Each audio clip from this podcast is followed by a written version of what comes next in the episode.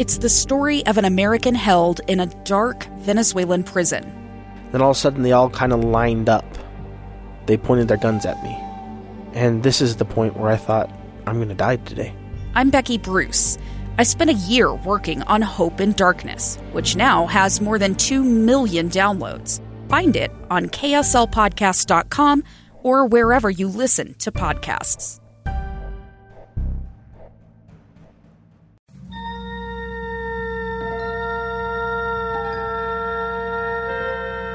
Space, the final frontier. How about that? Welcome back to the final half hour of today's episode. We're talking about space.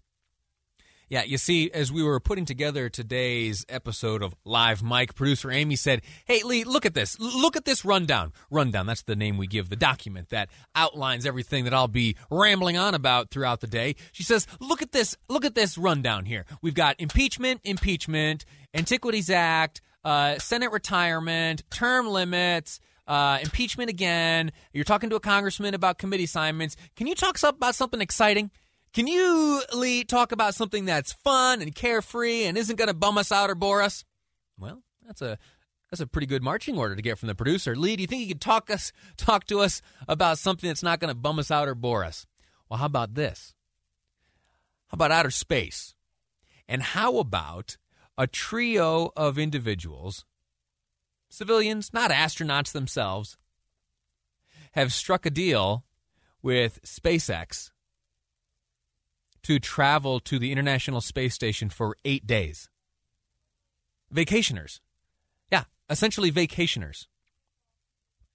Well, it's happening early, sometime early next year. If everything goes according to the way it's planned right now, there will be uh, a fully civilian crew headed to the International Space Station. The there will be three pay to play folks, three individuals, and I, I'm, I'm holding back on the price tag. I'll tell you in a second. Stay tuned. I'll tell you the price in just a second. It'll knock your socks off. There are three gentlemen who have agreed to the ticket price for this eight day uh, stay. They will train. They will, you know, conduct actual operations. But at the end of the day, uh, they will be tourists. They will have paid to travel to outer space. They will be accompanied by a former NASA astronaut who has flown to space four times, uh, a gentleman named Michael Lopez Alegria. Uh, he's now vice president of Axiom Space. That's a, a company out of Houston that's coordinating their trip to space. He'll be overseeing uh, the training that these three men receive, as well as serving as the mission commander. In fact, here let's uh, uh, I'll play for you a little bit from the Axiom Mission One commander, uh, Mr. Alegria, comparing space travel in the future to air travel today. Back in the 1920s and 30s, only very, very wealthy people could fly. Now people get on an airplane to go to a birthday party. That's going to happen in commercial human spaceflight. All right. I, I, don't know that I've ever gotten on, a, on an airplane to go to a birthday party, uh, but there are probably more people making that choice than in the 20s and 30s. Uh, know your audience, Michael. Um, so what he what he illustrates there is a very good point. That the trajectory of air travel, uh, you know, if you look at it compared to you know the 20s and 30s compared to today, it very well it very well may be similar to what we see in terms of space travel. And I so hope it is. And I hope it happens quickly. And I hope somehow I make good decisions in life so that I might be able to afford, uh, either out of my own pocket or through sponsorship or something. You hear that? Sponsorship? Anyone out there looking to send Lonsberry to space? I'll go. Uh, and it will only cost, here, I'll tell you the price tag now. Uh, the three gentlemen who are uh, paying this $55 million per ticket. $55 million per ticket to travel on a SpaceX Dragon spacecraft to the International Space Station and be there for eight days. $55 million a piece. Now, who's got the money to do that? Well, uh, I'll give you brief bios on these three gentlemen.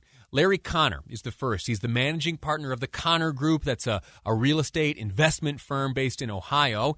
Uh, next up is uh, Mark Pathy. He's the chief executive of Mavrik Corp. That is uh, an investment firm up in uh, Canada. and then uh, I might I might pronounce this last name uh, incorrectly. I'm going to give it a shot though. It's uh, Eytan a businessman and former Israeli Air Force fighter pilot. Uh, they all in life have been on a certain course that has led them to have 55 million extra dollars. And they will be uh, depositing that into the appropriate accounts and securing their seats to outer space. I so hope, I so hope that I'm able to enjoy something like that. Or at least that I am alive during a day where that is the common practice. You watch TV shows like Star Trek, like Star Wars, all of you know what I'm talking about. Science fiction. And especially these days where there's so much nonsense floating around in Washington, uh, here at home, uh, there's this pandemic beating us down. Dreaming is such a sweet escape from the anxiety and pressure. And dreaming of weightlessness, of traveling beyond our atmosphere to dock with the space station and to experience for over a week that weightlessness, to look down on Earth to be one of a very small, small handful of people uh, to be off the planet at that time. I think, I think it's motivating. I think it will propel and drive those, you know, would-be STEM students into the future. I like to think that these three men who are paying this massive, massive price tag, $55 million, to go to space. Larry Connor, Mark Pathy, and then uh, uh, Stibbe. I, I, might be pronouncing that name right, uh, wrong. It's an Israeli name, and uh, my apologies if I'm getting that wrong. But those three uh, gentlemen, they have lived such a life where getting to do that uh, is not out of their grasp.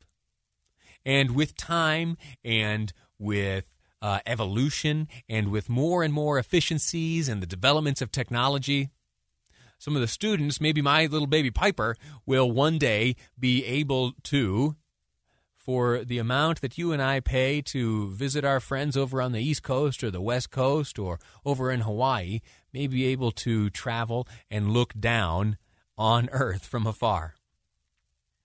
You, you, may not share my excitement, and I apologize if all of my flowery talk about space travel and exploration and going forward and forth and exploring new frontiers, if that's if that's a bore to you, my apologies. But what I will say to you is an invitation to find something that excites you. Find something that can distract you from all the nonsense that's going around in the world today and take joy and cheer in the exciting possibilities that are ahead of us. I get it from space. These three get it from space. You might get it from uh, reading or exercise or travel or crocheting or whatever it may be. But find it because it's helpful. I feel great today. I feel great today knowing that we are one step closer to space travel like that. What makes you feel great? We're going to take a quick break. Let's talk about $55 million. If you had $55 million to pursue, to pursue a hobby of your own, what would it be? What would it be? Let's talk aspirationally next up. $55 million. You've got it in your pocket right now. How do you spend it? The number is 801 575 8255. 801 KSL Talk is the number. Would you go to space like these folks or do something else? Please tell me. 57500 is the Utah Community Credit Union text line. Your call's next on Live Mic. I'm Dave Cawley, investigative journalist and host of the podcast Cold. Don't miss Cold's new season 3, where I look into the unsolved disappearance of Sheree Warren, a woman last seen leaving her job at a Salt Lake City office in 1985. Police cast suspicion on Sheree's estranged husband and boyfriend, but never made any arrests or recovered Sheree's remains.